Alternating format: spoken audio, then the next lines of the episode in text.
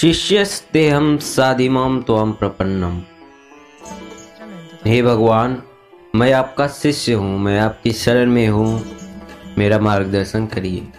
अर्जुन ने जब अपनी सारी समस्याओं को बता दिया भगवान श्री कृष्ण को तो अंत में उनकी शरण लेते हुए अपने शब्द को विराम देते हैं। और भगवान श्री कृष्ण अब उनका मार्गदर्शन करना शुरू करते हैं। उनको मोटिवेट करते हैं ताकि वो युद्ध लड़ें। तो स्वागत है आप सभी मेरे महान भाइयों और बहनों का एक बार फिर से आपके अपने इस चैनल वासुदेव सर्वमिति में। श्री भगवान उवाच अशोच्यानन्वशोत्स्त्वं प्रज्ञावादांश्च भाषसे गतासून गतासूंश्च नानुशोचन्ति पंडिता। हे अर्जुन, तू न शोक करने योग्य मनुष्यों के लिए शोक करता है और न ही पंडितों के जैसे वचनों को कहता है। परंतु जिनके प्राण चले गए हैं, उनके लिए और जिनके प्राण नहीं गए हैं, उनके लिए भी पंडित जन शोक नहीं करते। न त्वेवा हम जातु नाशम न त्वम नेमे जनाधिपा, न चैव न भविष्यामह सर्वे वयम न तो ऐसा ही है कि मैं किसी काल में नहीं था। तू नहीं था, अथवा ये राजा लोग नहीं थे। और न ऐसा ही है कि इससे आगे हम सब नहीं रहेंगे।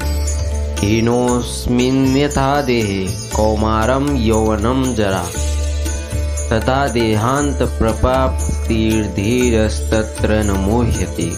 जैसे जीवात्मा, इस देह में बालकपन, जवानी और वृद्धावस्था होती है, वैसे ही अन्य शरीर की प्राप्ति होती है। उस विषय में धीर पुरुष मोहित नहीं होता।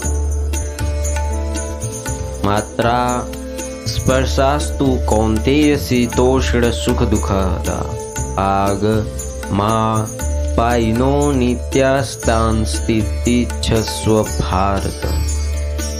हे कुंती पुत्र, सर्दी, गर्मी और सुख दुख को देने वाले इंद्रिय और विषयों के संयोग तो उत्पत्ति विनाशील और अनित्य है। इसलिए हे भारत, तू उसको सहन कर। यम ही न व्यतयंते ते पुरुषम पुरुषर्षभ सम दुख सुखम धीरम सोमृतत्वात् कल्पते। क्योंकि हे पुरुष श्रेष्ठ दुख सुख को समान समझने वाले।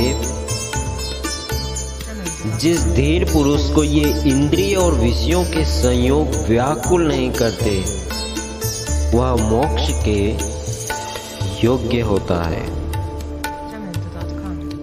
तो यह था अध्याय दो सांख्य योग का श्लोक 11 से 15 तक की व्याख्या।